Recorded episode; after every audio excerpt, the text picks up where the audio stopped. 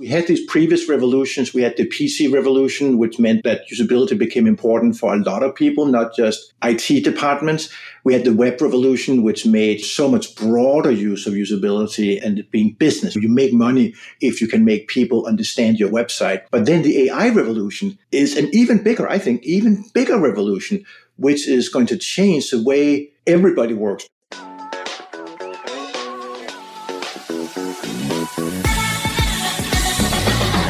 This is Writers in Tech, a podcast where today's top content strategists, UX writers, and content designers share their well kept industry secrets. Hello, everyone, and welcome to Writers in Tech, a podcast that brought you by the UX Writing Hub. This is a very exciting day. First of all, we're doing a video podcast, which is something relatively new to us. And um, today we have a brilliant guest that I've been a fan of his work since I started my career in UX, Jakob Nielsen is here with me. Probably you know about him already. If you don't know about Jakob Nielsen, know that Jakob is a PhD in human computer science, started the first ever pro human computer science program in his university uh, in Denmark and he runs today a group which is a fantastic resource for any UXer out there, whether if you are a UX designer, researcher, UX writer, or even product manager, anyone in the field, go to this website. It's a gold mine, gold mine, gold mine. Jakob, how are you today? Thank you for coming. Oh, thank you for having me on the program. We're doing great so far. Thank you. awesome. So, Jakob, Tell me a little bit about your experience, how you evolved into the field of UX. Well, I've been doing UX for, for 40 years now. So I started, as, as you mentioned, when I was a university professor in Denmark and uh, doing, I would say, research on two things, which was hypertext and also on usability engineering methodology. And so hypertext is how to link information together, how to get online information. Nowadays, we would say over the internet, but that was not the case, you know, back in, in 1983. But get information from computers rather than from printed books anyway. And I should say that back then, this was actually a little bit hard to do that research because the research science foundation agencies and all didn't really feel like giving a research grant to study this online information and hypertext because they thought that was a rather frivolous thing. Today, it's the foundation for the web, and it's a huge thing. But that just shows you that sort of the people who sit and give research grants don't always uh, know the future. But I guess I don't say I knew it. I just thought it was exciting. But I did that research anyway. And then after a few years as a university professor, I decided that, yeah, I like teaching students, but I like more to have an impact on the world. And then I got a job of, and I moved to the United States to work at the telephone company research lab, which was called Bell Communications Research. And so that was the part of Bell Labs, which is kind of the, maybe the world's most famous uh, research organization in history. It was a part of that that was owned by what was called the regional telephone companies. And so I continued actually working on the same two things, online information hypertext and also usability engineering, how to make a user research faster and cheaper and more efficient. And this was, of course, great for the telephone company because they have so many huge software development projects. And I have to say, I kind of continued my career along those same lines that it was wonderful to work at the telephone company and it was very, very brilliant people at this, this laboratory. But at the same time, the phone companies were these very big, slow moving companies. And the internet was really taking, the web in particular had been started and was taking off. And so in 1994, I moved to Silicon Valley and I got a job at Sun Microsystems as what they call distinguished engineer. And distinguished engineer has a definition of that job title is that you are the world's number one expert in your area. And so therefore you should figure out what's important to work on. And that was very good because in reality, they had hired me to make Unix, the Unix operating system easy to use. And that was like a doomed project because that would never be truly easy to use. But I decided that it was more important for the company to make the web easy to use and sell, you know, large amounts of computers to all these um, e-commerce dot com bubble services that were coming out at the time. And then I worked there for a few years, and then almost like the same thing happened again, which is, well, usability and making things easy is not just a matter of Silicon Valley or the computer industry. And this is where my business partner, Don Norman, comes into the picture because he called me up and said, shouldn't we start a company together to bring user experience? And he's the person who invented the word user experience. So that was his preferred term. Shouldn't we bring user experience to the world, to all type of businesses, not just to the computer businesses where I was working? And Don is very persuasive. And of course, he was right because it was time to bring UX to the world. And so then we started the company together. And that's basically like fast forward 25 years. I was running this company for 25 years. And then just very recently, I actually got tired of the administrative headaches of having to run a consulting company because it's a I'm not going to bother you with all the work, but it's a lot of work.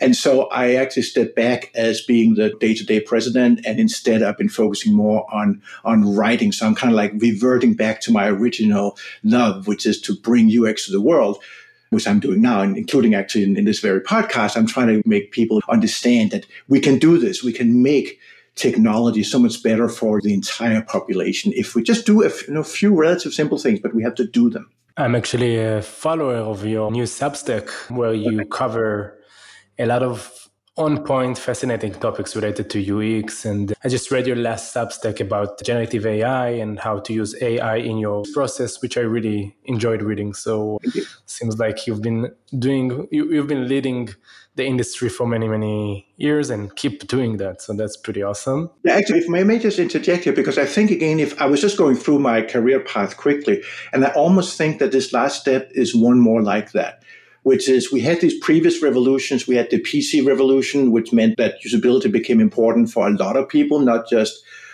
IT departments. We had the web revolution, which made so much broader use of usability and being business. You make money if you can make people understand your website. But then the AI revolution is an even bigger, I think, even bigger revolution, which is going to change the way everybody works, particularly all knowledge workers. But I think even other type of workers like farmers and fishermen and so forth. But most people in today's modern, you know, high tech economies are knowledge workers. And so AI is something that really changes knowledge work. So I think it's the next revolution. That's why I'm so excited about not having it happen only by the technologists, the engineers developing AI. It's important they do, of course, because we don't have anything unless they build that software. But it also has to be driven by human needs and user experience. And that's, that's kind of my contribution to that. You know, I've been seeing, interestingly enough, many companies that I wouldn't say many companies, but design wise, you have some companies that just add AI because they can without an actual use. So, like, yes. you see, I don't know, even on LinkedIn, automatically generated stuff and in different apps, like automatically generated stuff just because they can. And it's interesting, like, what kind of use cases that are successful are we going to actually see with the implementation of AI within our products? Or what type of new products are we going to create with this type of technology? Because I think it's beyond even our imagination. Because what's going to be in five years from now, it's something that probably we can't imagine and we can't even guess. But based on your past experience, what type of products do you envision that we will see in the next few years that contains AI in with a successful implementation? Right. Well, I mean, I think first of all, I think you are exactly right that there are two kind of extremes. Uh, on the one hand, there's the doing it just because we can and makes no sense, and on the other hand, there's completely new things that we can't envision. So I think both of those true cases are true, and we've seen that with all these previous revolutions I mentioned so many times, like people putting up websites that were just a brochure put on the web that had terrible interaction design don't do that. Similarly with AI, don't just uh, spam out lots of low quality content because you could just get it by pressing a button. No, low, we don't need more low quality content on the internet, honestly. So, so, so that has always happened, unfortunately, and it happens again. But we should definitely fight against that. And on the other hand, there's also going to be these new things. And I think the internet has so many examples of things that are happening now that 25, 30 years ago when the web started, nobody would really have predicted. I mean, one thing I'll mention, which is actually an old thing, is something like, like YouTube, where it lives off of people uploading what you might call homemade videos. And that is a huge success. And yet, if you asked 30 years ago, what will be the future of video on the internet? First of all, you could not show video on the internet because it was so low bandwidth, but people could imagine, yeah, we can get higher bandwidth in the future. So when we get higher bandwidth in the future, we will get video on demand. So you can have this big catalog of all the possible films that have been made, and you can click on the one you want, and it'll show when you want it. And that actually has happened. I mean, Netflix and many other services are offering video on demand. But what nobody had predicted was that homemade videos would be actually even more popular than professionally made films that cost hundreds of millions of dollars to produce. And these homemade videos that any professional from Hollywood can come up with like 50 different reasons why they're bad, and yet people watch them. And people watch them because they are so exactly information that you're interested in. Whereas a general film, it might be entertaining. It may have some very famous, good looking movie stars, but it's going to be like made for the very general public. And so very targeted, that's one of the things the internet shines on. And I feel that AI shines at even more targeted because if you make, uh, like they say, this podcast, and we hope there will be many, many people watching it, but it's going to be the same for all the people who are watching it. What AI can do is individualization. So it can create specifically just for you, truly each individual person will get into get different advice from the AI because it will know you and it'll know your background and your project and your needs. And that's not quite the case now, but it almost is. And I feel like that that is going to be another big revolution of having that completely individualized content. And of course, we have to have some way of creating the base for that, that the AI then takes and um, makes for each individual person. And that's not, I don't really know how that will be done, but I think that's one of the, the big things to come. We can even see already now there's quite a big business in what's called AI companions. And this is something I personally would never have predicted. I would think, who wants to have a, like a virtual girlfriend or a virtual best buddy or something like that that you can, you can talk to? It turns out a lot of people like that. Uh, it's empirically true that it is the second biggest uh, business in AI right now in terms of just traffic to, to those services. The biggest is still something like, like ChatGPT that's much, even much bigger.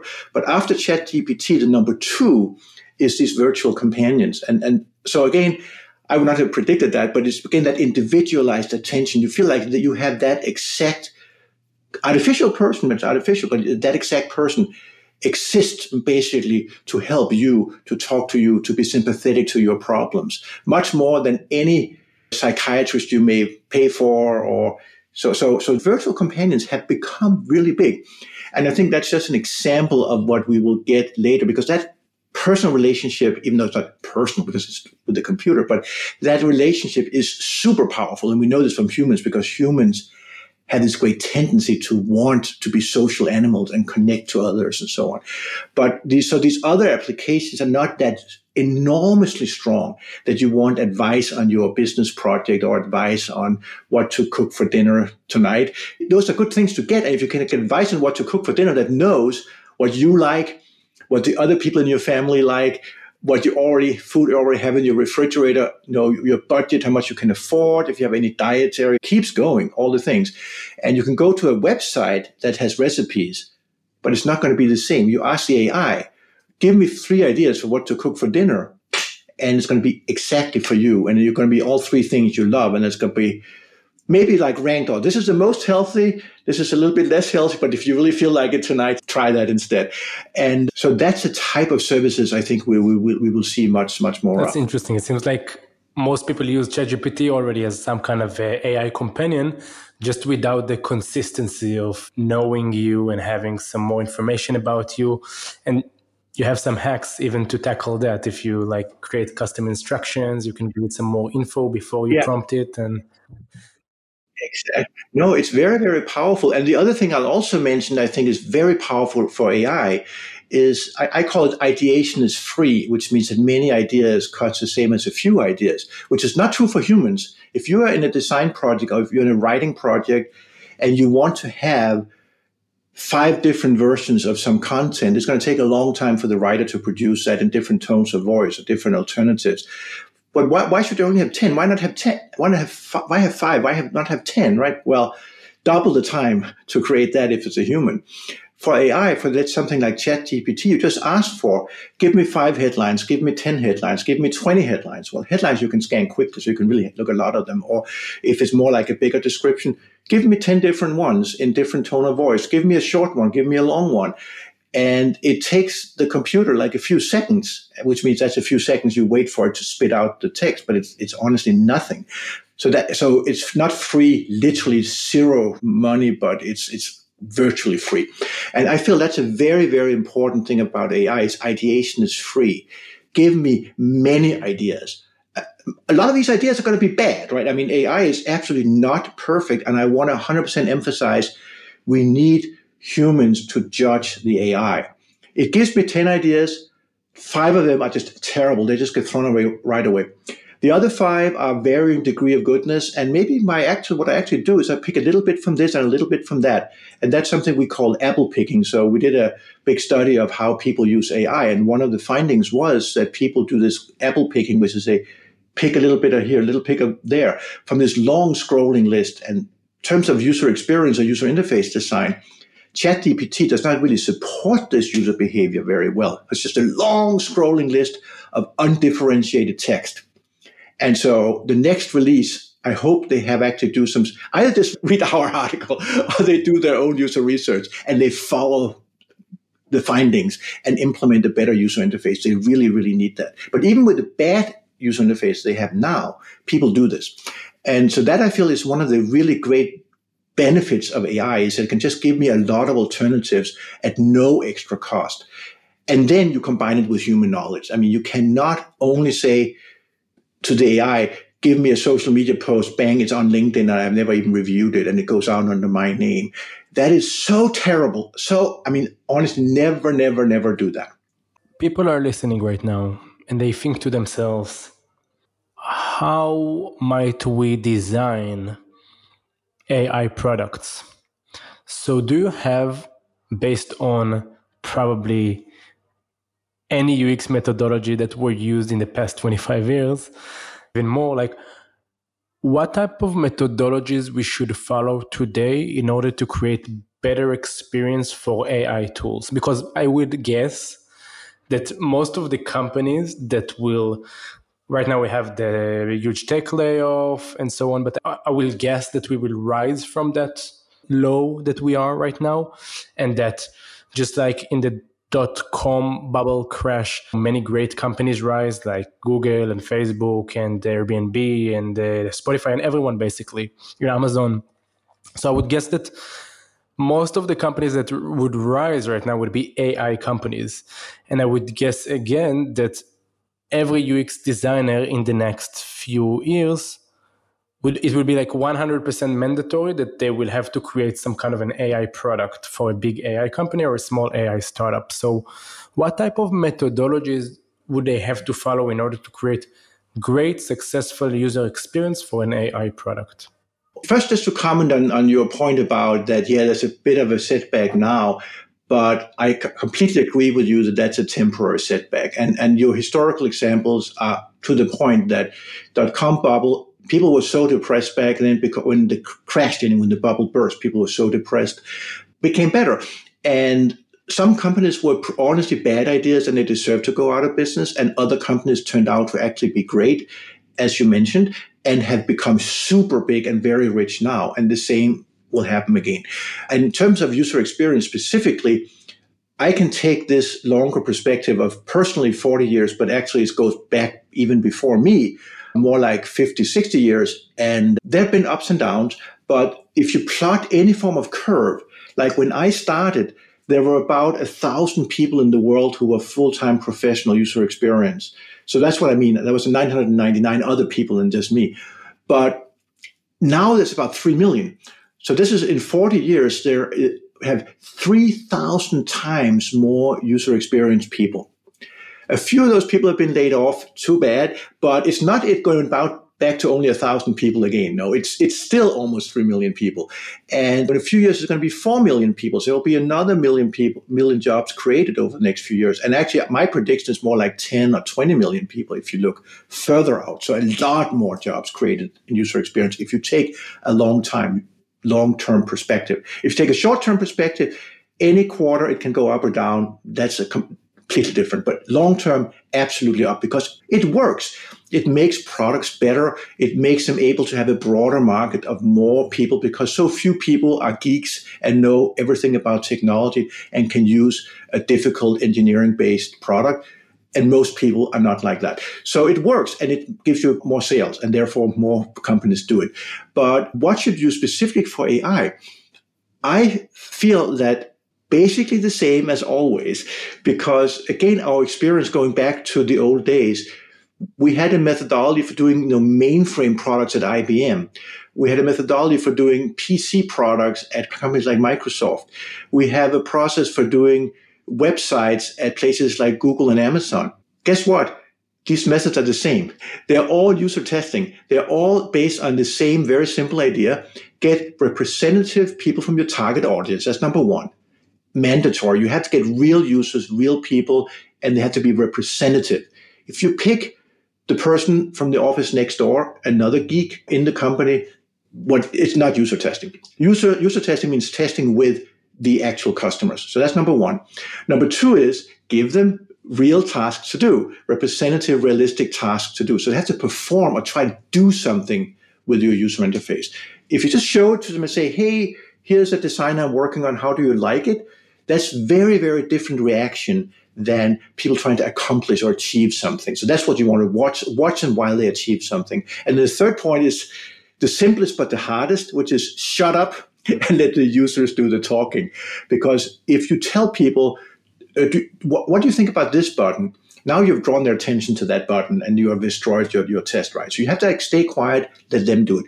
But honestly, those three tips I could have given them, and actually, you know, it did work at IBM back in the earlier days. Also skipped over like all the ex- other places I've worked, but I did work at IBM for a short period of time. That was what we did at IBM. That's what we did at the phone company. That's what we did when uh, advising on PC software or, or on websites. It's the same. Um, there's only one, I think, difference, which is AI is probabilistic. So that means that it's different in all the other computer systems because any other computer system, if I click this button, I get some, res- it's the same result. Every time I click this button, the same thing happens. Now, with AI, I ask it the same question, but the answer is going to be different every time. And that may, makes a little bit of a difference in your test because you, it's harder to compare between two users because they're not in the identical test situation. And that gives you some problems if you're doing things like measurement studies where you're trying to get to the second how long time it takes people to do something because some people just kind of randomly get a better result, a better answer than other people. But I think in the bigger scheme of things, we're not actually – so much testing that's those specifics. I think we, i mainly recommend qualitative user testing anyway. So you're watching the types of user behaviors the types of things that makes it easy or difficult for people uh, to use your system. The types of, of types of things people want to do when they're trying to achieve that task that you are hoping to support. And so all those type of things really turn out to be the same. And the user studies that we've done so far on AI systems have been done with the exact normal methodology and giving like absolutely great insights. And I can just really deplore that a lot of the current AI companies don't seem to be doing this because their products really suffer from a lot of specific usability problems that you can find in like two days of testing with a handful of users. So I assume they didn't do that testing because otherwise they're easy to fix these problems. But that's my recommendation to go forward. So for a company, hire some UX people because there are people who know how to do this already. This is different from what it was maybe 30 years ago or 40 years ago. There was very few people who knew how to do this. Today, there's, I said, there are 3 million people who know how to do this around the world. And your country, of course, any individual country, fewer, but there's a lot of people in any country. And I know because look, just my newsletter that I started only five months ago, we already, ha- I already have subscribers from 106 different countries. It's really worldwide. Every country you have UX people, so you can hire them. And um, you don't even need a, a huge team, even though a bigger team is better because there's a lot of more details to pay attention to as well. But for the big type of picture, you, know, you can do these very simple usability studies and you can learn a lot and it takes very little time. It takes relatively few people. You just have to get these people. And I feel that's the downside of the current AI projects is that most of not all of them, I, I've know I know about several where they have good UX people who have done great work, but the big, most famous ones tend, unfortunately, to be very, very engineering driven. And this is history repeating itself again, because that's always the case when you get a new technology. I mean, it's invented by by technologists, by engineers, and that's how it is. But and then they build the products and they build them based on their thinking. And therefore, the first products are all, always have a lot of, of difficulties and, and issues and don't really match human needs because they don't have that angle aside of the design or yeah i mean design it's, it's not really design if it just happens as a side effect of the engineering of development of building the product. That's not true design. Design has to be a considered deliberate process. But anyway design is a word of two meanings. It's a noun and a verb so there is a design there's the noun there is a user interface now you build something it has a user interface it was not designed with the verb of being created deliberately by people who are specialized in that, know how to do it, know all the considerations, know all the methodology. But so you get a design that was not designed, unfortunately. But that's what we have to fix now. Do you have a good example of the ROI of design or ROI of UX? Because I guess this is the case now. Company why companies are not uh, hiring many UX people because they're not convinced it will return their investment. Why should I pay 100k US dollars a year if I'm not sure it's going to to be worth more than that, right? That's true. Well, I mean, it, actually, sorry, this is maybe a game where history is repeating itself because it's a natural thinking in the beginning if you have something very compelling, and AI is very compelling, so this is why we've been discussing it because it is an extreme advance in human productivity, in quality, and hopefully then also quality of life, not just quality of, of deliverables. So AI is a huge advance. And so because of that, they can get away with selling a product that's actually too difficult to use, that doesn't really meet human needs that has usability pro- uh, problems in it. Like I can mention something like, like Midjourney, which is a great tool for generating uh, images. It generates really beautiful images in like a few seconds. And if you had to hire a graphics artist, you had to pay this person for days to create the images you can get in a few minutes from Midjourney. So it's it honestly is, is a very compelling value proposition.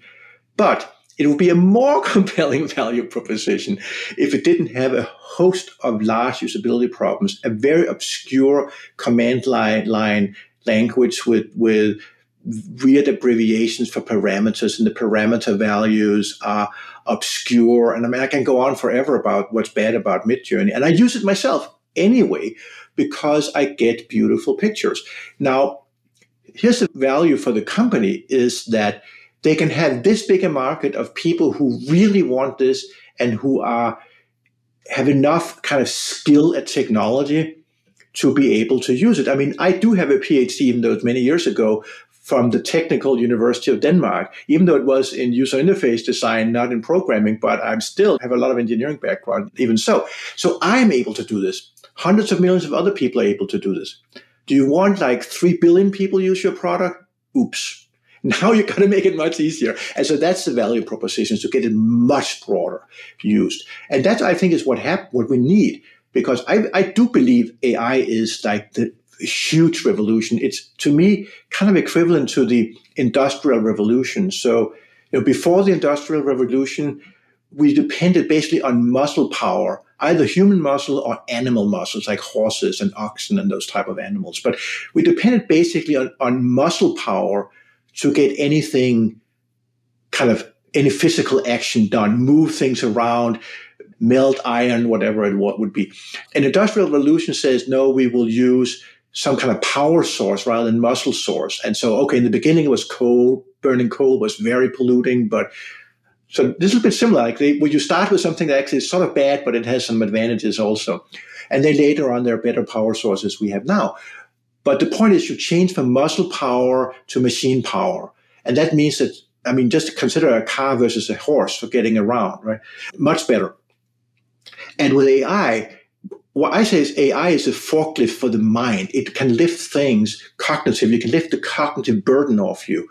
And that means that for all these knowledge work, which again is the vast majority of the economy in all advanced countries, knowledge work can get something between 50 and 100% uh, better by using this. Just as with industrial revolution, people could make, well, the classical example from Adam Smith was to make pins, but you could make pins know, many, many times faster with less human effort, which means that the pin gets to be much cheaper, which means people can buy a pin or many pins, use them for more purposes. And so pins get to be everywhere. And all the other things you can manufacture in a factory also get to be much cheaper and get to be everywhere. Cars used to be very expensive only for like millionaire people. And then Henry Ford invented like the assembly line. Now they can make cars cheap. A normal person can buy a car. All these things have been happening for a few hundred years, right? An industrial revolution. Similar things with, with the cognitive revolution that we can do knowledge work faster, cheaper, and higher quality, which is kind of the amazing thing that the studies done so far show that even though it takes less time to do a given deliverable, work deliverable with AI than without AI, the rated quality by independent judges is higher. And the judges, of course, don't know what comes from humans or what comes from humans with AI. But humans with AI beat humans in terms of quality of work products so much. And it really is because the AI gives you like all these different ideas to pick from. You can pick the best. And then because AI produces just the stuff so fast, it allows the human brain more time for editing and revision and applying judgment, right? So, so the human role becomes judgment as opposed to production. And similar with the industrial revolution, not so much in very early days, but nowadays, the main human role in manufacturing is to figure out what should be manufactured and then all the machines do the hammering and the, the heating up of stuff and all that, all those things, right? So similar evolution, I think, is going to happen, and it's kind of like if you talk about again industrial revolution in sort of the factory owner, should you invest in like make getting electricity into your power into your factory, or should you just run everything on steam, steam power, which you already have? Now we think back maybe 150 years, whatever, when electricity started really becoming big. And it's empirically true. Manufacturer owners said, no, I have steam power. I'll stay with that. I don't want to pay money for getting electricity to replace what I have. We all know now electricity is vastly superior to steam for running a factory. And so gradually over whatever many years, uh, we had that replacement happen. And I feel like it's very similar here. Like, yeah, you can develop products without UX. I mean, you can. It, it, it happens. You get bad products, but you can ship them and you can sell some. And it just takes a little while for people to recognize that product development with UX gives you this much bigger market, much higher quality. So that's kind of the, it, it's a very, I guess, florid argument I've been giving you here, but I think that's the underlying real argument. It's, it's similar to saying if you have a factory, install electricity. Come on. Don't run on steam. Install UX, man. Come on. wow. What a brilliant take. Thank you for that. It's amazing. Like every, this animation student could be a Disney level production studio creating like 10 movies in a month right now, right? So like Oh, exactly it's exactly that that you unleash the creativity, which again, AI is creative in some ways, but not in other ways. So the driving force has to be the human, but you can get a lot of the indiv- uh, sorry, more less discrete ideation and ideas from the AI, and you combine the two, and you're empowering individuals or small teams to have this vastly higher level of both productivity and quality simultaneously. And that doesn't necessarily mean that they will be equal to, let's say, Disney, because Disney is probably not stupid, so they're probably also going to be using AI. But but it means that you can do things that will have huge impact, huge effect, huge distribution, and because you can do them to a creative vision, whereas a big co- corporation cannot freely pursue creative vision because they have all these, ooh, it's too dangerous to do this, and I got to take these considerations into account, wherever. So it's very stifling to be in a, in a big corporation. But if you're on your own, the worst that happens is you fail and then you try again. You're not destroying a big company by doing something bad. You're just that project didn't work so well. That's the only only problem if you're on your own, if you're the three buddies. So it unleashes enormous creativity by adding this productivity.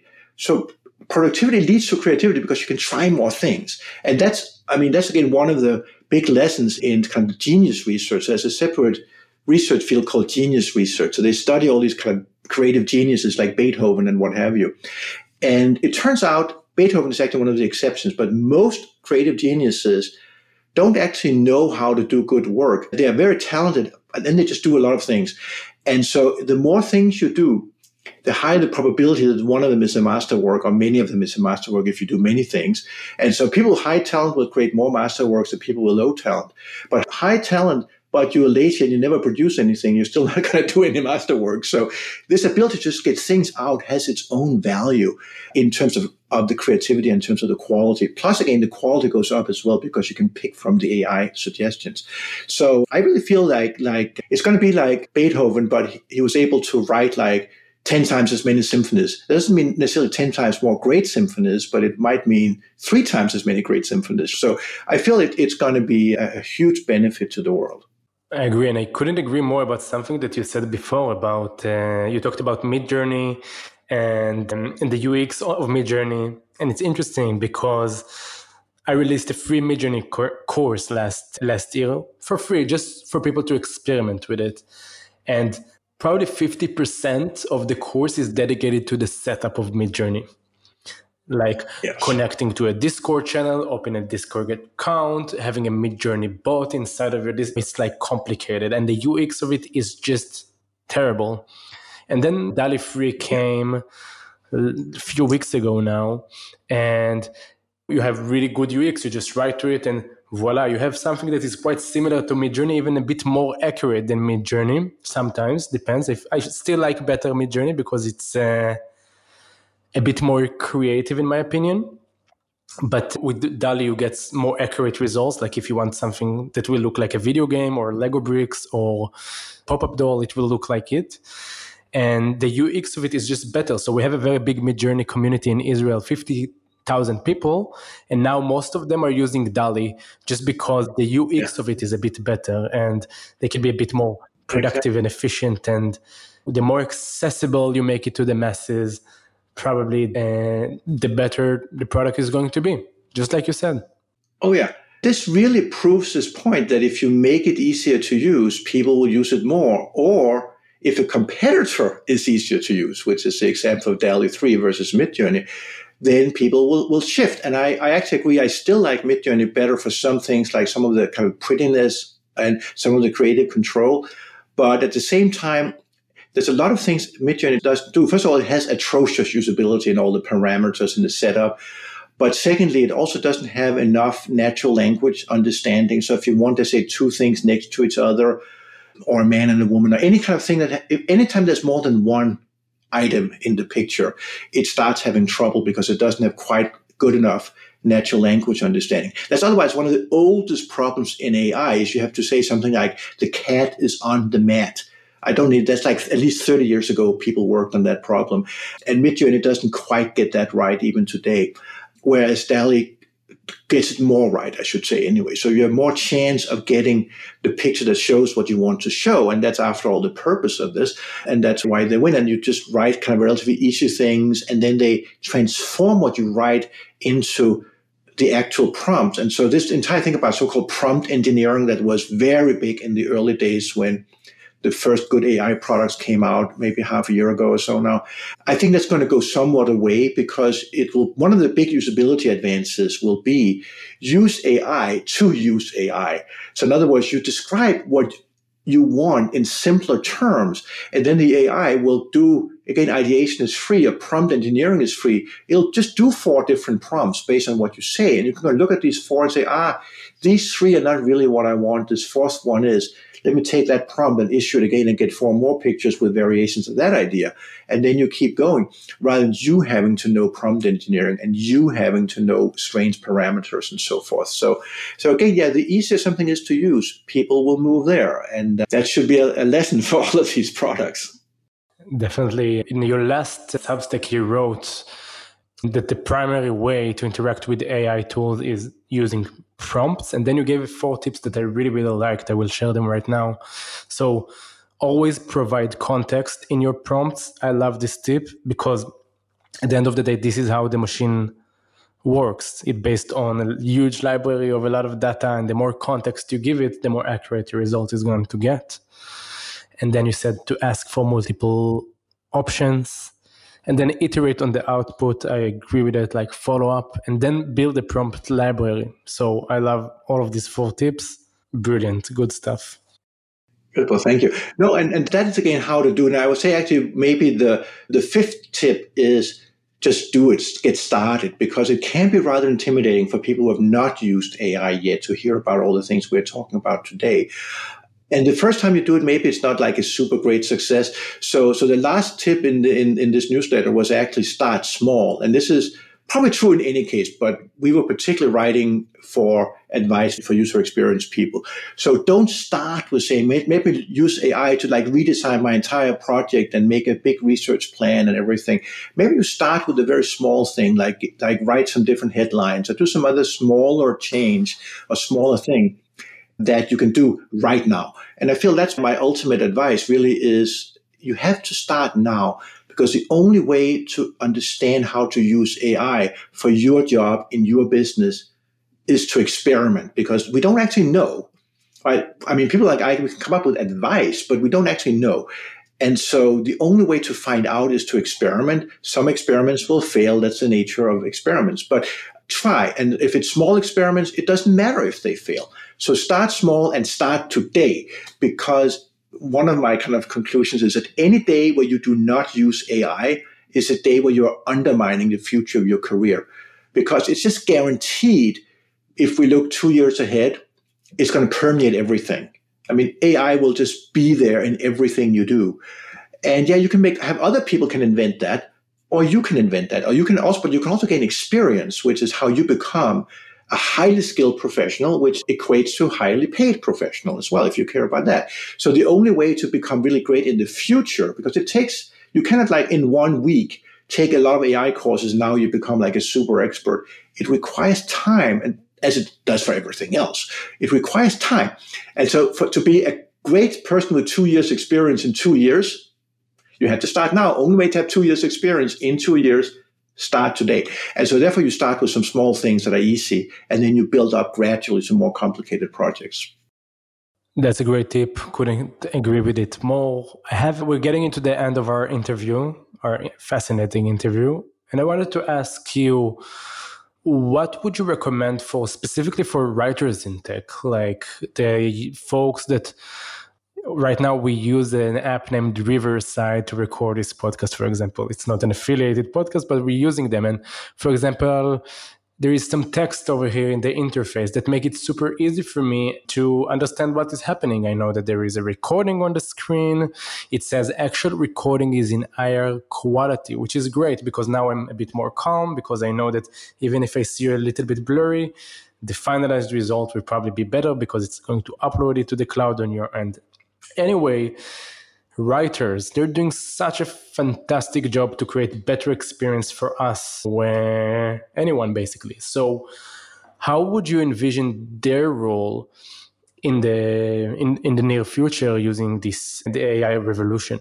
I think that content is the most important thing on the internet, and writing a text is the most important type of content. I mean, images are also very important, video is also very important, but text is the most important type of content, and content is the most important part of the user experience. So, therefore, writing is super important for user experience. But as with anything else, everything is a cost benefit analysis, right? And so, the more expensive it is per kind of unit of writing to be produced, the fewer companies will pay for that. And AI can really magnify the productivity of writers, which means that the cost per unit of good content will go down, which means that more people will do it. And so I don't think anybody should fear for their work because now half the work is done by AI. That means we only need half the writers. No, it means that there will be like at least twice, probably three or four times as much actual professional UX writing done because it becomes better, easier to get that quality in your user interface. So I actually think that it, that AI will expand uh, the workforce rather than than than um, narrow it down. But that said, it'll only expand it by people who know how to use these products uh, well. Uh, so that's why I say you've got to start now to get that experience and to build that experience over the next two years. But I feel like for writing, I mean, writing is actually almost like the perfect. There are two jobs that are perfect for AI, and one is programming because AI is great at producing software code that you then have to check as a pro- human programmer. But it's also great at creating creating text content. And so, but again, you have to check it. Uh, because it comes up with these so-called hallucinations that are just bad or it comes that are wrong, false. Or it also comes up with things that may not be false, but are just like poorly written and not quite on what that brand needs. So check it. But it's but that's the human t- job, and it's also human jo- job to say what should be done in the first place. So humans have a huge role in this, and you can really emphasize your use your, your skills there. But I think that the task changes maybe f- to be more of an editor. So the editor really there's two types of editors, right? There's the editor that says we need to have an article for our newspaper about such and such. Go out and interview people and find and write the article. And there's another type of editor says, oh, this is a draft article. Let me make it better. So those things I think are really human jobs. Just kind of producing word count, I think is more and more going to be uh, the AI's part of that equation. And again, you just ask it to do five different versions or 10 different versions, depending on how long it is and how important it is. And if it's very short and very important, like a headline, maybe you ask it for 20 examples. And so it can do that, generate the word count, and you can be the one who has the judgment to pick this is the right one. And it's only almost the right one. It needs this word changed.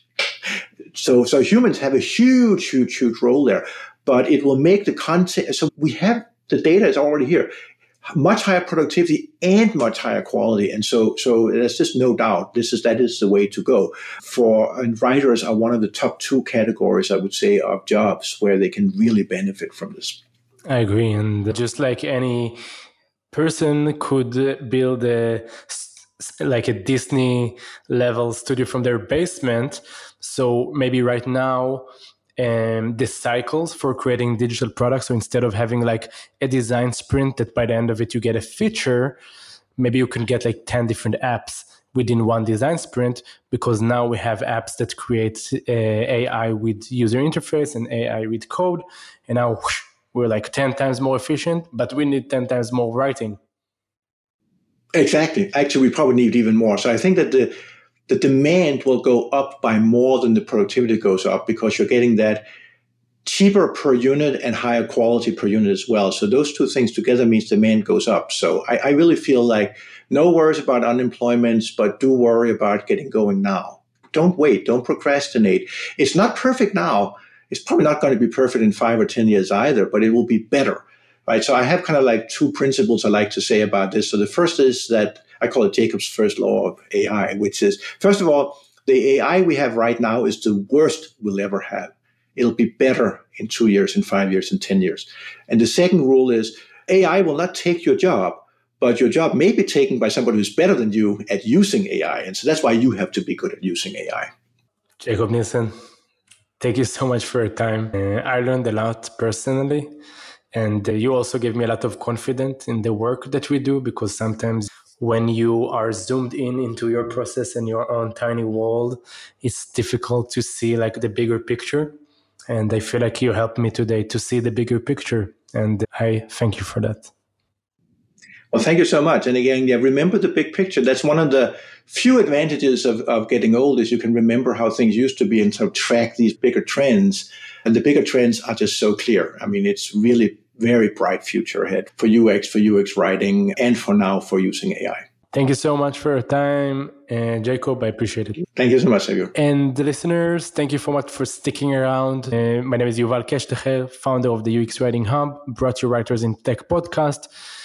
Check it out. Go to our website. We have a free UX writing course for you to check, and we have also free AI for UX course. Also, check it out. We invested a lot of effort to make it on point for you, relevant to the topic that we've talked about today. And that's about it. See you next time. Bye.